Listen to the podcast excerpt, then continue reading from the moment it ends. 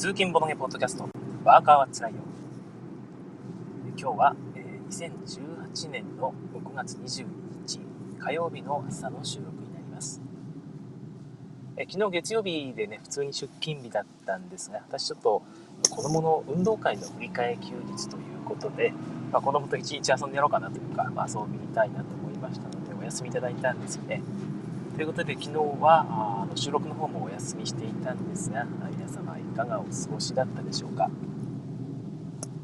先週はうちの地域はですね、大体皆さん運動会だったみたいですね。土曜日か日曜日。で、土曜日が雨だったじゃないですか。もう全国的に荒れ模様だったみたいで、割と早々に延期が、まあ、日曜日ですよね。次の日に延期というのが決まりまして、で日曜日が運動会だったわけですね。で非常にあの、まあ、いい天候だったんですけども、まあ、テントを張ってで下にね、えー、ゴザというかビニールシートを敷いて何してたかというとボードゲーム あのカタログの作者さん作者のね川口さんが同じ町内なので、まあ、町内町内というか同じ校区内なのでで一緒にね川口さんのテントのところに行ってなんかゲームありませんかっつって、一緒にゲームしたんですねそこで、あれを、あ、ちょっとね、遊ばせてもらいましたよ。と、ツイッターのタイムラインで話題だったゲームマーケットの春ですかね、の新作のじゃんけんゲームなんだけど、かなりひねった、ちょっとかなりひねったとか、ちょっとひねっただけなんですけど、強烈なジレンマとか、そのゲーム性が生み出されているという、18ですかね、18と読むのか、18と読むのか分かりませんけども、まあ、そういうゲームを遊ばせていただきました。非常に面白かったですよね。でこの話また明日あたりにしようかなとます。まあ、そんな感じの週末でございましたけども、はい、えー、っとね、コメントの方いただいてます。ひろしやさんおはようございますということで、おはようございます。スタガーさんもおはようございますということで、おはようございます。はい、えー、で、今日タイムラインの方ですね、えー、Twitter タイムラインの方のボードゲームの話題なんですが、まあ、特に新しい話題というわけじゃないんですが、あれですね、クロノスさんが出していた木製ドメモが、えー、初期生産分が終了ということをですね、まあ、ちょっと結構前ですけどね、聞きまして、どっかで入手しなければ入手しなければとこう思っていたところ、えっ、ー、と、百丁森さんの通販にあるということをこの間、ふと気づきまして、ああ、もうこれだ、買わなければと言ってね、えー、そこで注文したわけですよね。で、ほどなくして、その後も、百丁森さんの方もなくなってしまったみたいなんですが、今まだ売ってるところあるんですかね？で現状その再販されるかどうかっていうのがね、ちょっと情報がなくてわからないんですけども、多分されると思うんですけどね、どうなんですかね。あれって大体契約内容が在庫分が売り切れてから何ヶ月以内に再販しなければ契約が自動的に終了するみたいな契約になってたりするんですよ。そのもちろん契約ごとによって違うと思うんですけどもでそういう契約になってることが多いので、えー、このままね財布がなければそのまま絶版になってしまいかねないという可能性があってちょっと心配してますね。えー、もし手に入れられなかった人は頑張ってあの今からでも探してほしいし、まあ、できれば再販してほしいですね。ドメモはね、プラ版がもともとあったんですよね。えー、国内で流通していたやつだと、プラ版のやつがあって、プラ、プラ版っていう言い方あれか、プラ、なんていうのが樹脂かなプラスチックかななんか、テカテカのツルツルのね、かなりいい感じのコンポーネントで、えー、なんか高級感もちょっとあるぐらいの勢いのやつがあったんですよで。ただ、それ、一つだけ問題点があって、問題点っていうほどでもないっちゃないけど、問題点って言えば問題点かな。この、角度が、食べた時のその肺の角度がですね、微妙に、微妙にというか絶妙にちょうどその反射してですね、表面テカテカですから、あの光加減によっては反射して、自分の肺が見えるんですね。映り込んでいるという、相手の、相手の肺のところに自分の肺の数字が映り込んで見える時があってですね、今こう、相手の肺を見て、うん、あそこに6と7がある、あ7があるけど、あれなんか下に俺の肺映り込んでる、3って書いてあるみたいな、えー、状況にたまになってですね、えー、うん、うん、どうしようみたいな だったりするんですよね。で、その心配が木製ドメモだとないというのがまあ、一つ大きな利点としてあってですね、まあ、まあ、あの、最近流通してる紙製のメモでも全然いいんですけども、あれも意外としっかり作ってあるっちゃ作ってあるんですよね。ころ。まあ、値段も安いし、まあ、あれでもいいよっていうことならあれでもいいんですけどね。まあ、安いよって言っても1000円以上するんでね、1500円ぐらいでしたっけね。まあ、考えるとちょっとお高めかなと思うんで、あとちょっと出して、1000円ほど出せば、あの手に入りますんで、木製止めもできれば、この機会に、この機会にっていうか、この期間に、どっかでお近くのお店とかにまだ在庫置いてあるかもしれないので、えー、ぜひ、えー、買ってください。えー、コメントを追加でいただいてます。なおさん、おはようございます。ということで、おはようございます。え今日のフランは25度まで上がって、え夏日です。あ、25度はね、もう普通に北海道じゃなくても夏日ですよね。昨日の福井もそんな感じでした。日差しが結構あってですね。ただ、風がちょっと冷たいので、えなんとか耐えたという感じでしたかね。土日は雪が降って、国道が通行止めでしたって、土日に雪が降って、月曜日に真夏日になるんですね。いやー、激しい北海道。激しい。え5月の雪は珍しいです。やっぱそうなんですね。うん、5月の終わり頃に雪が珍しいっていうのも言い方もすごいですよね。福井福井とかだとまあありえないので、なんだこれは天変地異かという感じですよね。世界が終わるのかという勢いになってしまいますけど。え、シュウさん、私もプラスチック製止めもを引退時に一度手放したので、木製は即買いしましたと。引退時、引退、引退されたんですか？え、なんですか、引退って。え、ボードゲーム業界にもね、引退したり、また復帰したりっていうことがあったりするわけなので、面白いですよね。木製即買い、さすがですよね。あれは見た瞬間買わなきゃいけない。私もね、買おう買おうと思っていたんですけども、ちょっとその木目が気になってたんですよね。えー、木目でガン付けにならないかなと思ってたんですけども、まあ、実際本物見たら、ガンをつけようと思えばつけれるぐらいの木目ではあったんですよ。でただ、まあ、まあ、もう ガンつけてまでやろうかというゲームじゃないので、まあ、大丈夫なんじゃないですかね。遠目に見てもそんな全然目立たないので、本気でガン付けをしようとするイカサマしであれば、あガンガンつけられます。ただ別にそこまでするもんじゃないと思うので、全然普通にいい感じで遊べますね。はい。え、スタンガーさん、反射したらゲーム崩壊ですね、ということで、はい。あの、別に見ようとしなくてもね、たまに見えてしまうという時があって、ね、見える時は見見ちゃうんですよね、人間ってね。えー、なかなか難しい。でもう一個大きいものがタイムラインとして、タイムラインで上がっていたものとして、えーと、現場大阪のアンケート結果が出ましたね。こちらが、えー、私全然知らなかったゲームがいくつかあってです、まあ、知らなかったっていうか 調べてないんですけど私全然ね、えー、出てたのでこれはアンケート結果の賜物というかありがたいですよね。でただ総票数が100 100何なんだっけ、え132名 132名しか評価してなくてですね。しかも、えー、っとですね、全評価数つまり1人の人が何評価かするわけなのでね何ゲーム株の評価をするわけなんですが全ての評価数を合わせても444評価という1人、えー、多分4つすらえ投票してないという結構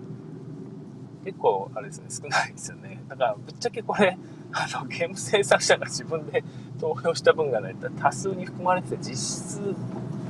実質下手したら半数以下なんじゃないかな。ゲーム遊んだよって人が、自分が遊んだものとして投票した結果っていうのはかなり少ないような気がしますだからまあ、この結果を持ってどうこうっていうのはあんまり言えないかもしれないんですが少なくとも10票以上入ってるゲームっていうのは、まあ、しっかり、え、参考にできるんじゃないかなどうなんでしょうかね。はいあまあ、別に10票以上じゃなくてもあの普通にこのリストに上がってるものはあの参考にできるものじゃないかと思いますけどもなかなかね、えー、ランキングとしてはなかなか難しいですよね。えただその辺はゲームマーケット公式さんも理解してるみたいで、えー、ゲームマーケット大賞の方に、え、こちらの入賞作品ランキング上位作品が自動的に、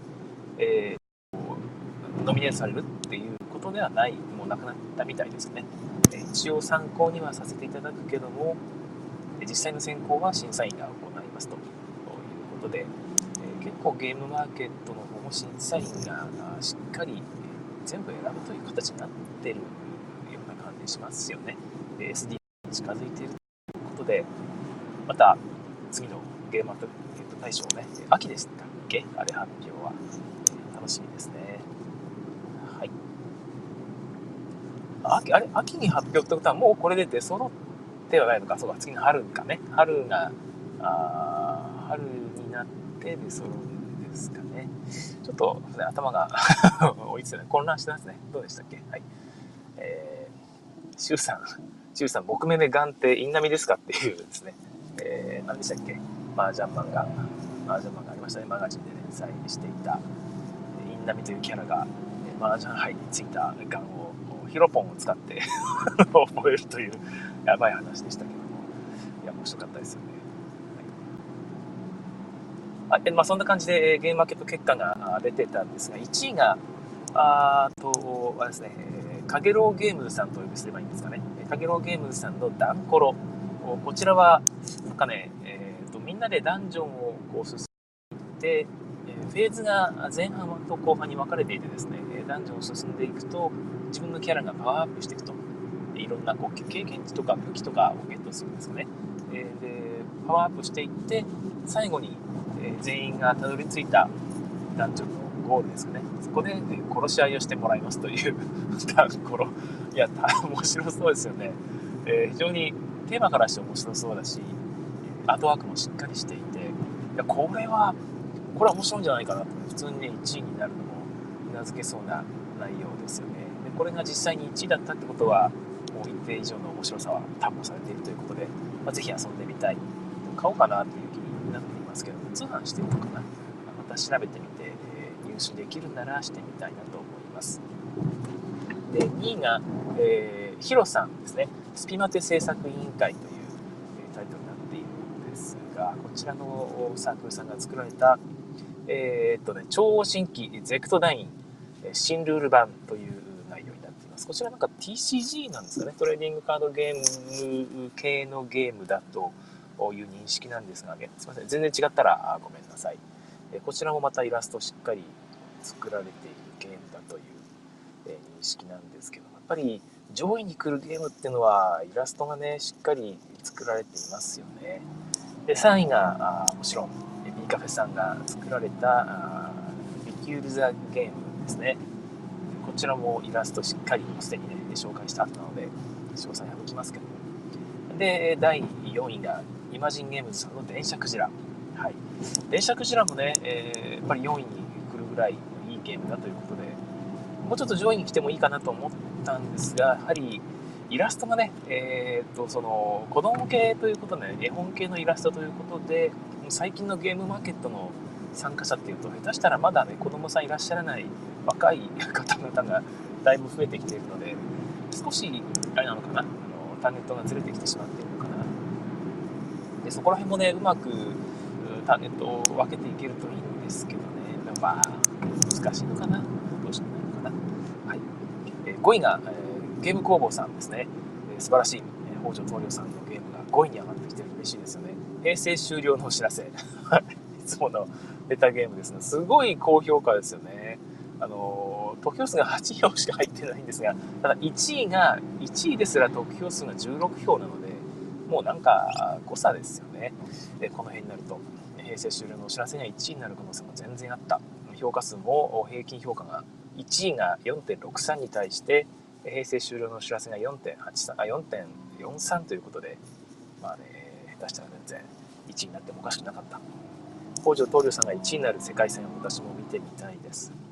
でもあったのかな？過去に。適当なこと言ってますけど。はい、えー、6位が一石ラボさんですかね。ですかね、え、ブランクワールドこちらも話題になった作品でしたよね一回遊んでみたいなと思っているんですけどもなかなか周りで持ってる方もいらっしゃらずという状態です。また再販とかもされるんですかね。もう売ってるのかなブランカールドもそこら中でこう高評価なゲームだったりしますよね。えっ、ー、と、7位が、私これ知らなかったんですけどリバーゲームさんの魔法陣のルールという、魔法陣のルールって名前からしていいっすよね。あと、おかずブランドさんのメトロックス。これもこの間遊べるタイミングがあったんですけど、ちょっとね、え到着が、会場に到着が遅れてしまって、え遊べる、遊ばせていただく機会が持てなかったんですが、あの面白かったということですね。やっぱり多少複雑なところがあるので、紙ペン、紙ペンゲームといえど、その、まあ、上級者向けという感じがありました。非常に面白そうでしたね。あとは、モグワイさんのおねずみ山。いや、これもね、納得の。とは、オリンクゲームズさんの増減ですね。はい。と、カジカジワークさんのネバネバナンバー。私これで初耳ですね。この中でね、これ面白かったですよ、おすすめですよっていうのがあったら、ぜひ教えてください。コメント欄で教えてくださいね。NS 次は、え 12NSG クリエイトさんの突撃今夜の晩ご飯こちらもなんか結構聞きましたね、えー、ただここら辺まで来ると評価が増減あたりからですね4を切りまして3.87、3.71、3.69となって最後のグループ SNE13 位ヘルビレッジこちらが3.57という感じになっています、えー、やっぱりその買おうかなってなるのは4以上なんですよね。私もさすがに4以上まあ、4.3、4.5ぐらいになると、これはさすがに面白いのかなという感じになってきていて、買うきっかけになるので、えー、まあ、こういう評価見るとありがたいですね。まあ、そうじゃないやつも全然ね、実は遊んでみると面白いってこともあったりして、えー、とにかくまあいろんなゲームを遊んでみたいですね。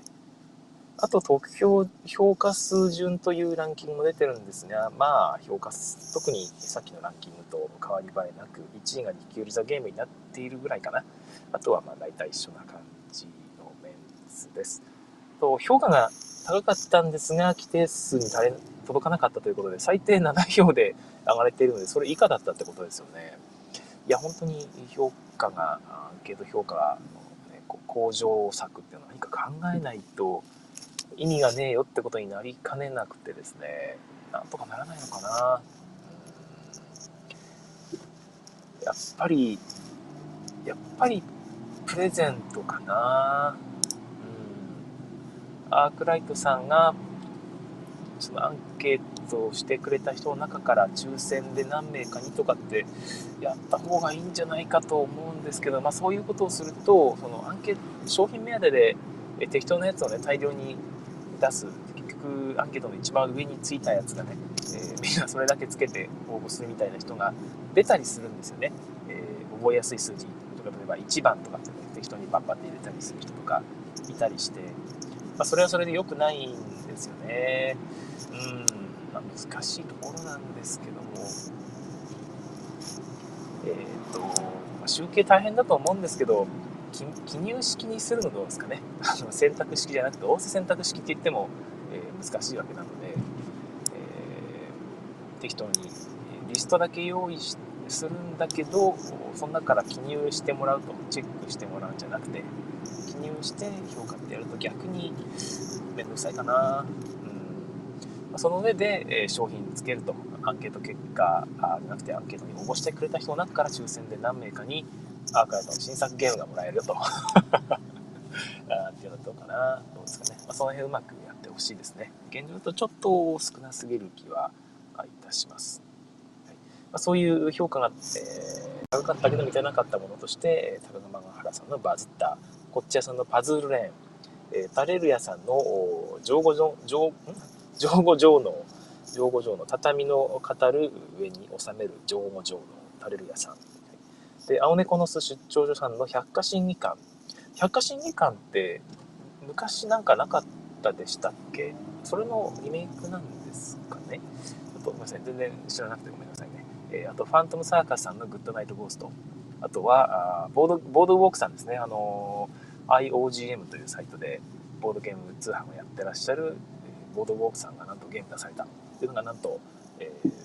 ポップ、ポップボブ、ポップボブポップテピピックの二次創作ということでね、なかなか面白そう。あれもよくツイッターで見かけましたよね。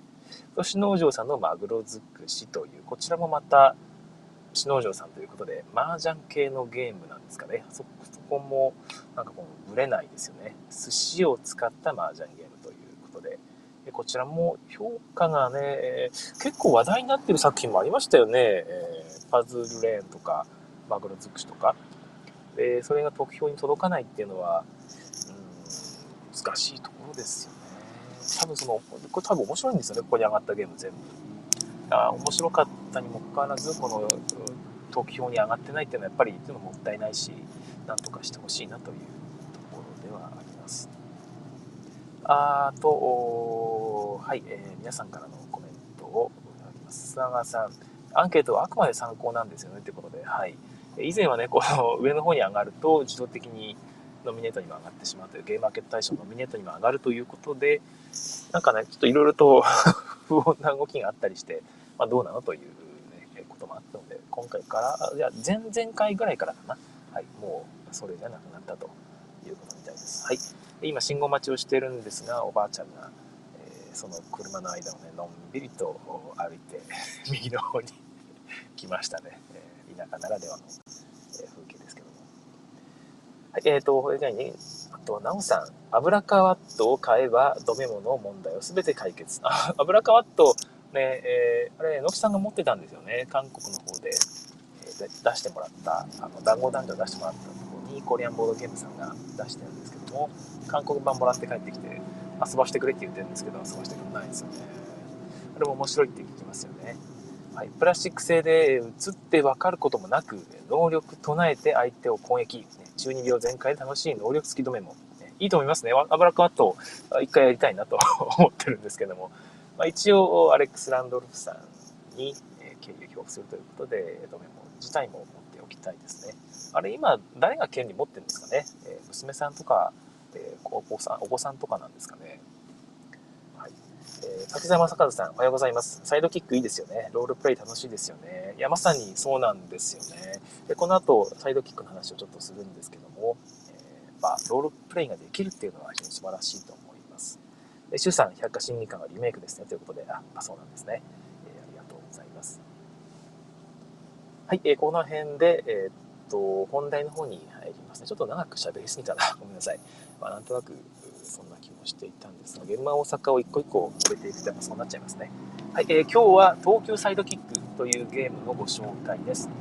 えタイムラインとかでね、結構話題になっていて、どんなゲームなんだろうとか気になっていた人もいると思うので、今日はシステムの方をメインで、えご紹介していきます。実際の購入の参考になるような、えお話をしたいしていきたいと思っているんですが、東京サイドキック、リトルフューチャーさんですね、え前回のゲームマーケット大賞の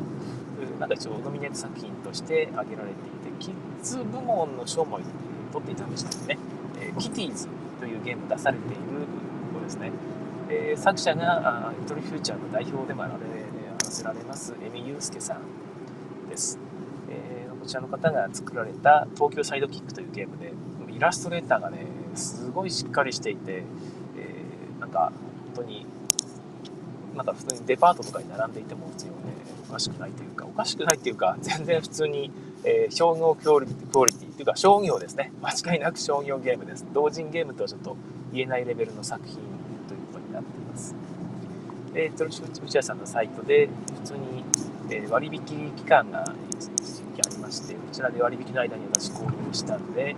先日ゲットしました。今はもう買えなくて、5月30日だったかな、6月1日だったかな、それぐらいに、えー、一般販売が行われます。6500円なんですが、大きさがね、とんでもなく大きくて、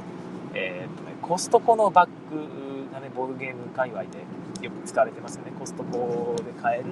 2000円ぐらいで2個ついてるで。2個もいらねえよっつってね、片方誰かいりませんかってシェアリングすることで有名なあのコストコバッグ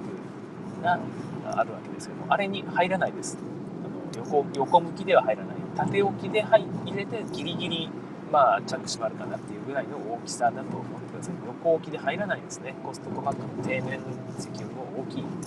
それぐらいの大きさのゲームで中も全然スカスカじゃなくてボードがその箱の大きさのボードが4枚入っていてくっつけるんですよえつまり A1 サイズぐらいのボードが出来上がってですねそこでゲームするんですね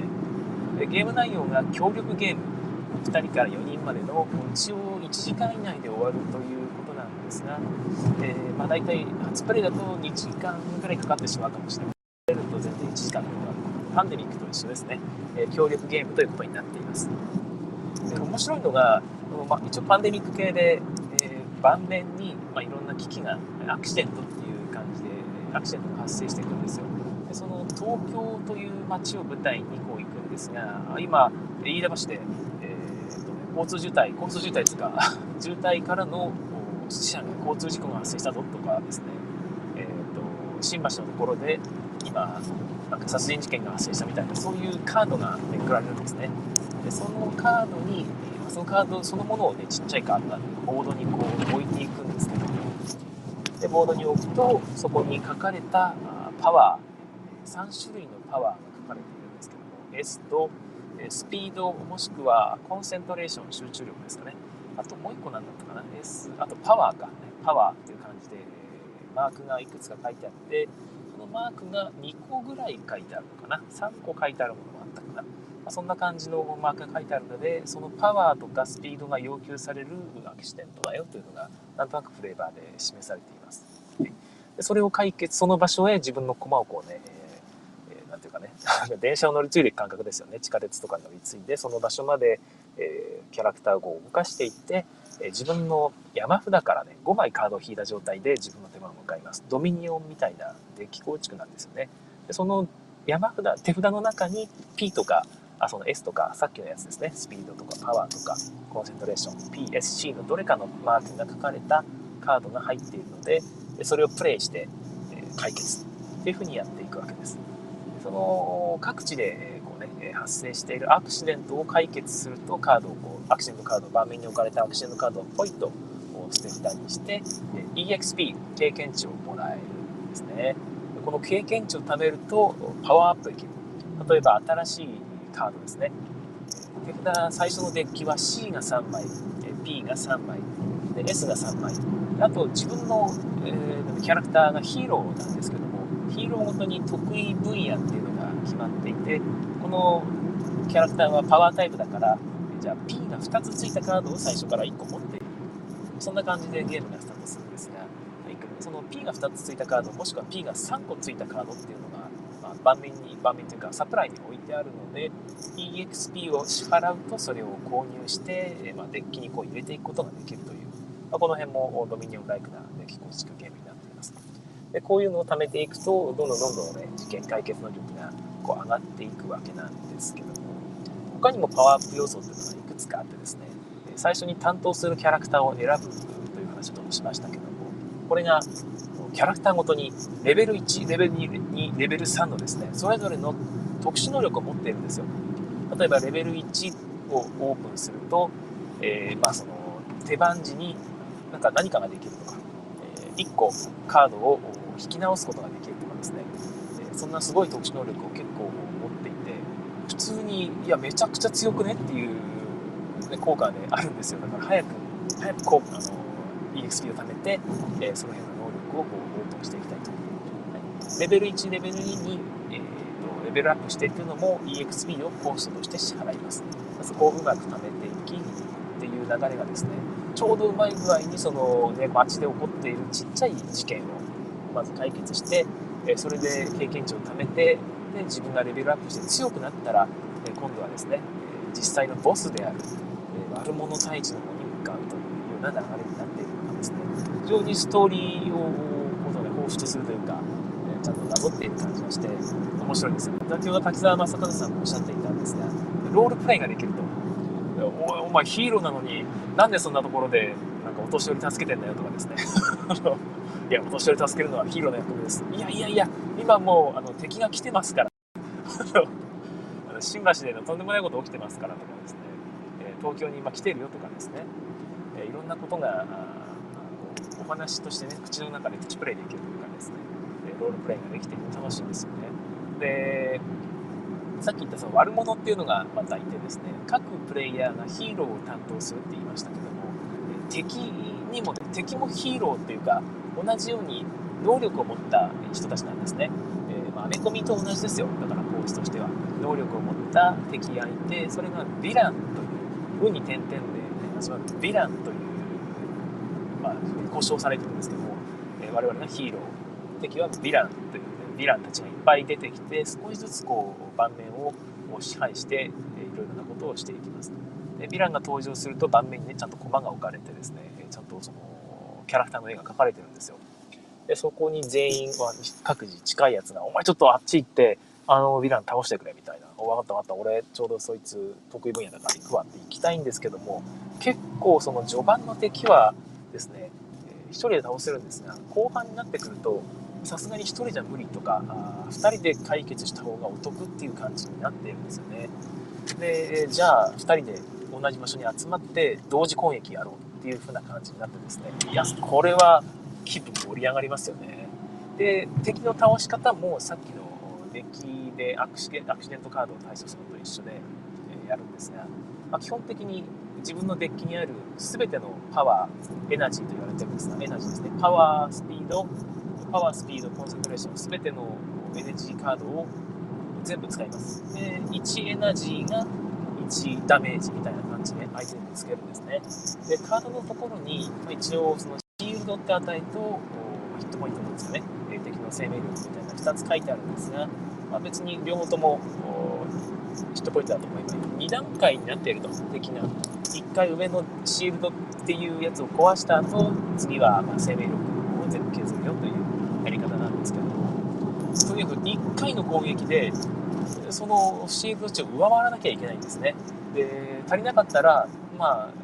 攻撃しなかったのと一緒みたいな扱いになってしまうのででそれ以上のパワーを貯めなきゃいけないっていうのがあってですねとにかく早くデッキの効率を上げなきゃいけないしということになるんですよ。で各キャラクターにね得意能力が得意分野があると。ましたけど私はパワータイプっていうのがあるとかありましたけど例えばパワータイプのキャラクターだと P のマークですね。パワーのアイコンが2倍になる。2倍として敵にダメージを与えられるっていうような感じになっているのでどんどんどんどんそういうデッキをこうデッキというかカードを購入していってデッキを強化してから敵に当たる。だけど1人じゃないって場合は同じマスに2人以上いるとですね共同攻撃ができると。同時にの攻撃を足して攻撃することができてしかもそれぞれが倒した経験値満額全員もらえるということで、まあ、基本的に同じ場所に集まって倒した方がお得なんですね。損することは絶対ないと、まあ、絶対ないこともないけどその移動コストがありますからありますけど、まあ、基本的にみんなで協力して倒すということで本当に協力型ゲームとしてのフレーバーもしっかり効いてますし面白いゲームですね、まあ、先ほどから出ているポイントがいくつかありますけどもやっぱり面白いのは一つはパワーアップしていけるっていうところ。あと協力して倒すと楽しいことがある。えー、ということで一緒にねこうロールプレイしながら「お前こっち来いや」とか「一緒にやろうぜ」っつってね、えー、2人でやるというイメージがこう頭の中でねちゃんとイメージできるんですよね。キャラクターの造形とか性格とかも書いてあるので、えー、それを含めて頭の中でこう想像しながら俺たち一緒に戦ってるぜっていうのがこうねまく表現されてると思います。えー、ちなみにこの各プレイヤーは2つのコマを担当するんですがここがあのバディ系のアメコミ、えー、ヒーローものというかですねタイガーバニーっていうアニメをこう想像してもらうといいんですけどもヒーロー1人とそれを助ける一般人一般人ではないんだけどその能力がない人と言ってもいいのかなあのスーパーヒーローではないんだけど一般人の中にスーパーヒーローをこう尊敬していて一緒に戦ってくれている正義の味方がいるんですよ。でそれがサイドキックと言われている人たちでその人をサポート役に1人つけて2人1組として一応動かしていくという感じになります。でそこも含めてちょっとその考えることが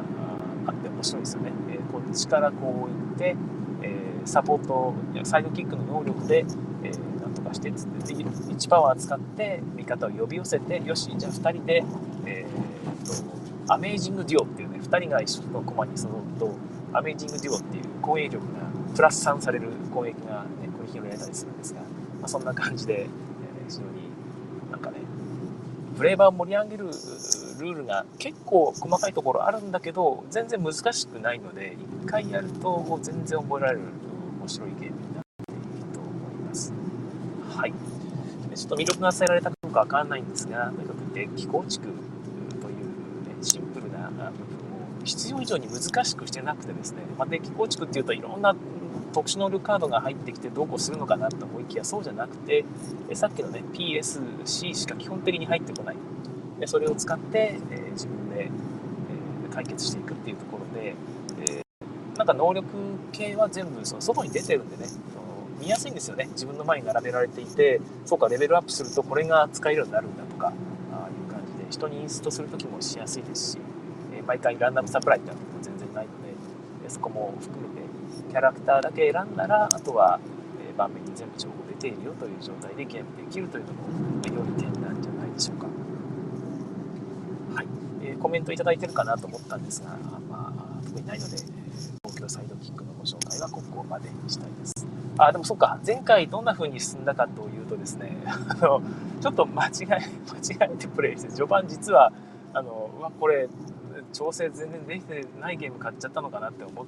てしまった瞬間が実はあったんですが、なんと、敵役のヴィランですね、レベル1とレベル2に分かれていて、最初は普通の弱いヴィランを出していってですね、2体倒したら、次はスーパーヴィランという、ちょっと強いヴィランが出てきてという展開になっているんですね。その辺も非常にうまいなと思っている、まあ、ルール読んで、お盛り上げる、なってるなと思ったんですが、なんと、えー、最初にずっとこうゲームしたらですね、敵がやたら強くて全然倒せないんですよ。で倒せないと、盤面にヴィランが増えていくんですね。で、そうすると手番の最後に、デッキにそのドミニオンのっていう呪いカードをその盤面にいるヴィランの数分を引かなきゃいけなくてですね、デッキがどんどんどんどん腐っていくんですよね。引いても引いても全部ダメージカードが引かれてしまって何もできない。でそのくせヴィランは増えていく。で、増えるヴィランはどうもその一人ではとても倒せない、とてつもなく強いっていう。でしかも恐ろしいことに、最初に1枚が出たやつがですね、えー、なんですかね、相撲なんとかっていう、えっと、エドモンド・ホンダみたいなキャラクターが出ててですね、なんとこれが、一人で、その、まずは、その敵の中に入っていて、同じマスに入って攻撃するのはいいんだけど、それで失敗すると、手番の最後に、えー、同じマスにいるプレイヤー全員を隣接まで弾き飛ばすっていう効果を持っていてですね、えー、つまり複数人での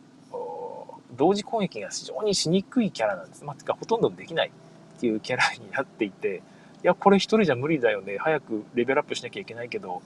手札が腐っていくよねっていう、これはダメなんじゃねって言ってですね、みんなで非常に微妙な空気になっていたんですが、なんと、エドモンド・ホンダはエドモンド・ホンダじゃないけど、そいつはスーパーヴィランだったという、間違えてレベル1のデッキとレベル4デッキを逆にしていたという、えー、ひどい状態になっていて、その場でなんだって言って、えー、入れ替えたらですね、えー、全然弱いヴィランが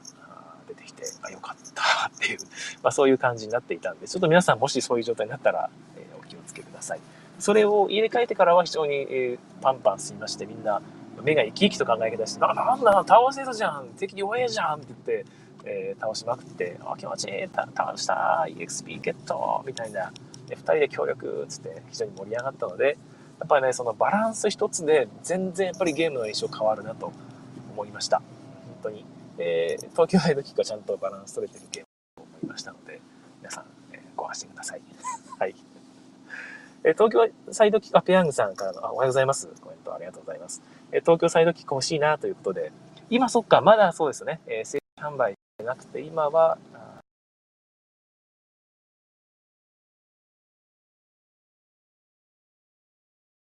くはパンデミックみたいな協力ゲーム全然嫌いじゃないんだけど、そのパンデミックみたいな、割と真面目なゲームじゃないですか。地球の、地球の危機をウイルスの脅威から救うみたいな、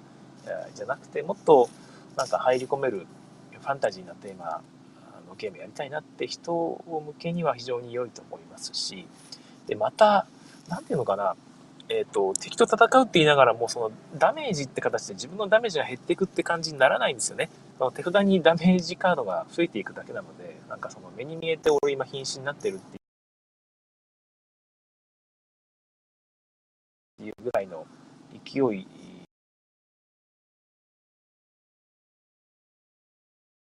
のかな。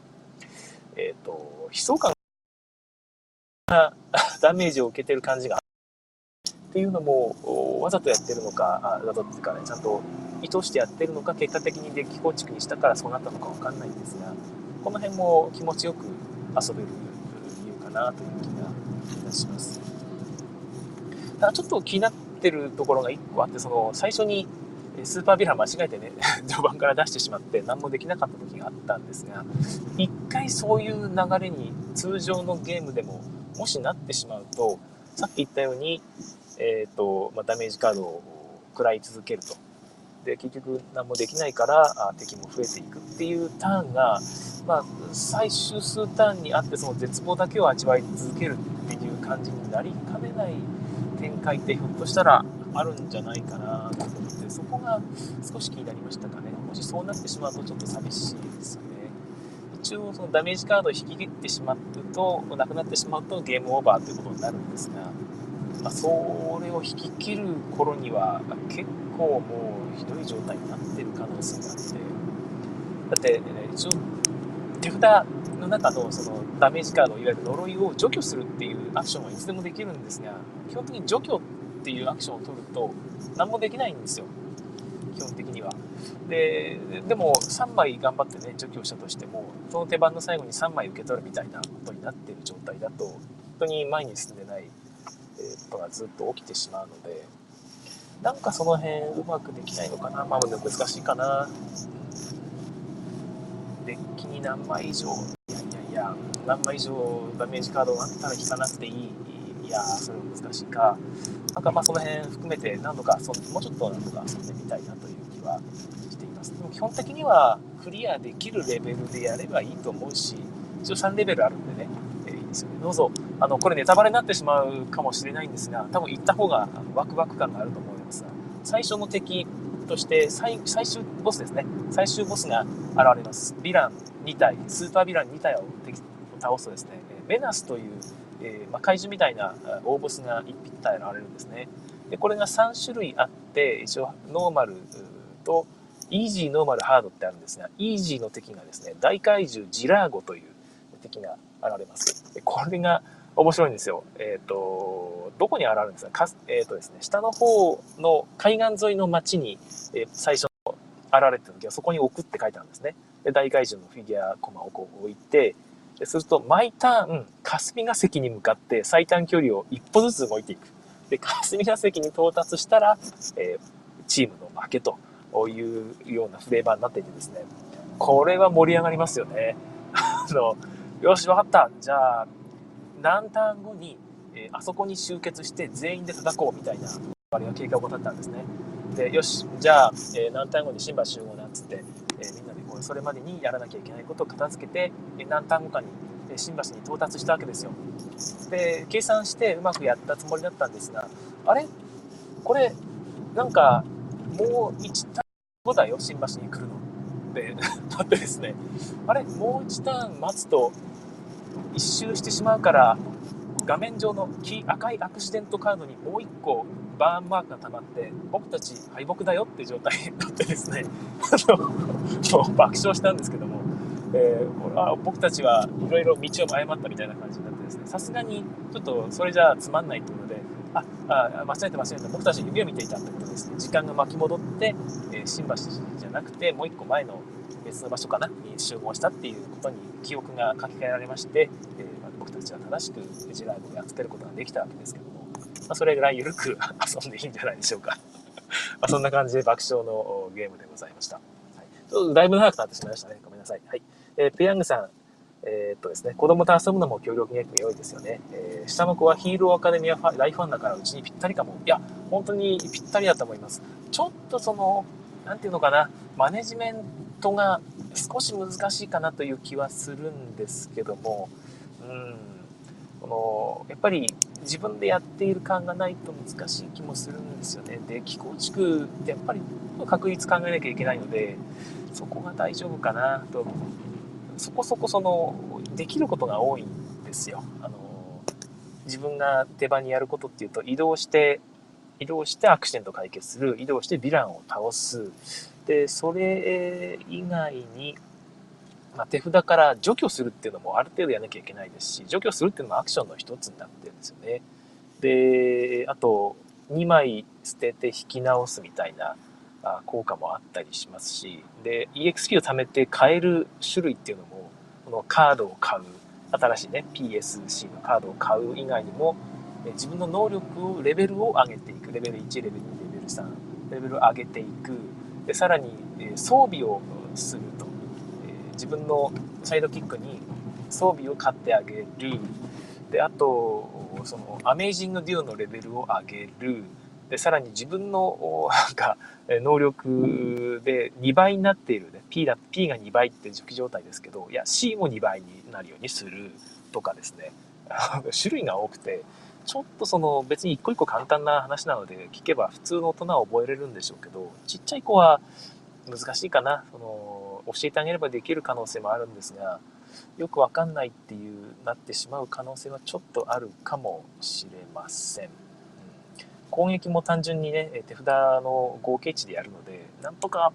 技が炸裂みたいなカードをプレイして、このカードで敵を倒すっていう感じじゃないんですよ。そこが、なんていうか、まあ、ゲーマー向けというか、逆にね、シンプルだから僕は遊びやすいと思っているんですが、で子供さんにはどうかな？ちょっと一回やってみてほしいんですね。一回子供さんと遊んでみてほしいんですけども。まあ、世界観はもう完璧にいい感じなので、お子さんでも入り込めるとます。うまくサポートしてあげればできるかもしれないですね。はい。えー、ということで、あ、中学生なら全然大丈夫ですね。ペアムさん、中学生なら大丈夫だなということで、中学生なら全然大丈夫だと思います。はい。小学校低学年とか、うん、高学年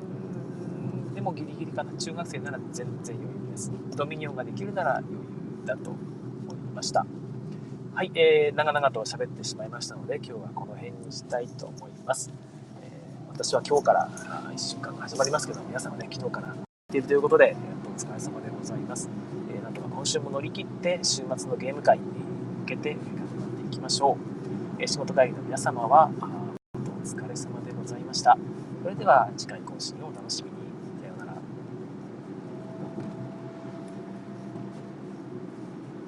い、えー、ここからはおまけの時間となりますが、特にまた決めてなくてですね、何の話をしようかなと思っているんですけど、何かありますかね？えー、っと、そうそう、週末は、あ、週末というか昨日ですね、えー、昨日、その、運動会の振り替え休日ということで、子供と遊んできたんですけども、海に行きたいということで海に行って、えー、なんかね、えー、岩浜だったので一緒にその行った海岸が、えー、ゴツゴツしたとこですよね。そこで貝拾いをしてましたね。貝拾いっていうか岩にくっついてる、えー、と、なんていうか、藤壺じゃないんですけど、くるくるっと丸まった巻貝、ちっちゃい巻貝を取って、えー、なんか、こう、収集するっていう遊びをしていました。面白いですね。生き物を取って、えー、どうこうするっていうのは。で、貝って、なんかね、このバケツみたいなところに入れとくと、あの壁這い上がって逃げようとするんですよね。あれもまた面白いっていうか、そういう経験するのって子供にとっては新鮮で、えー、まあ、逃げる、逃げようとしてる、蓋してね、えー、逃げないようにしようとかね、そういうことをしてると、ぱ生き物と触れ合うっていうのはやっぱ本当にいいなと思います。なんか、その娘なんですけども、娘が最近動物の森をその 3DS やっと買ってもらって遊んでるんですよね。で 3DS で その、えー、あれっていろんなものを収集するゲームじゃないですか。虫を取ったり、で海岸で貝を拾ったりね、いうことができるんですが、それが実際にできるっていうことが楽しくてしょうがないという いう話で、いやー逆だよなって思いましたよね。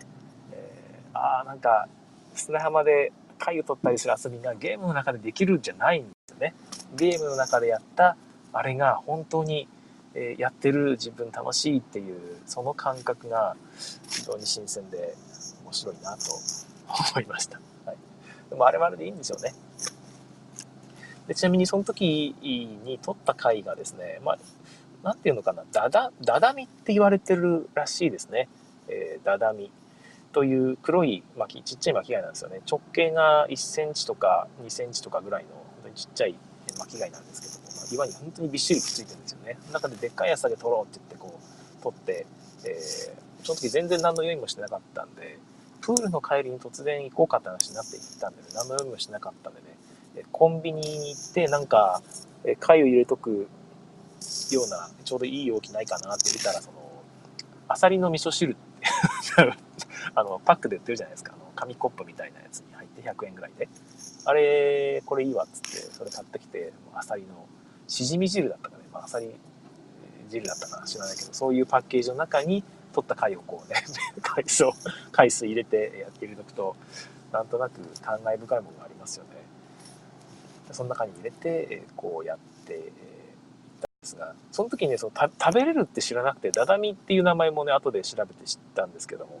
それ食べれるって知らなくて、いや、これ食べれないと思うよって言って、娘がね、これ美味しそう食べたいとかって言い始めて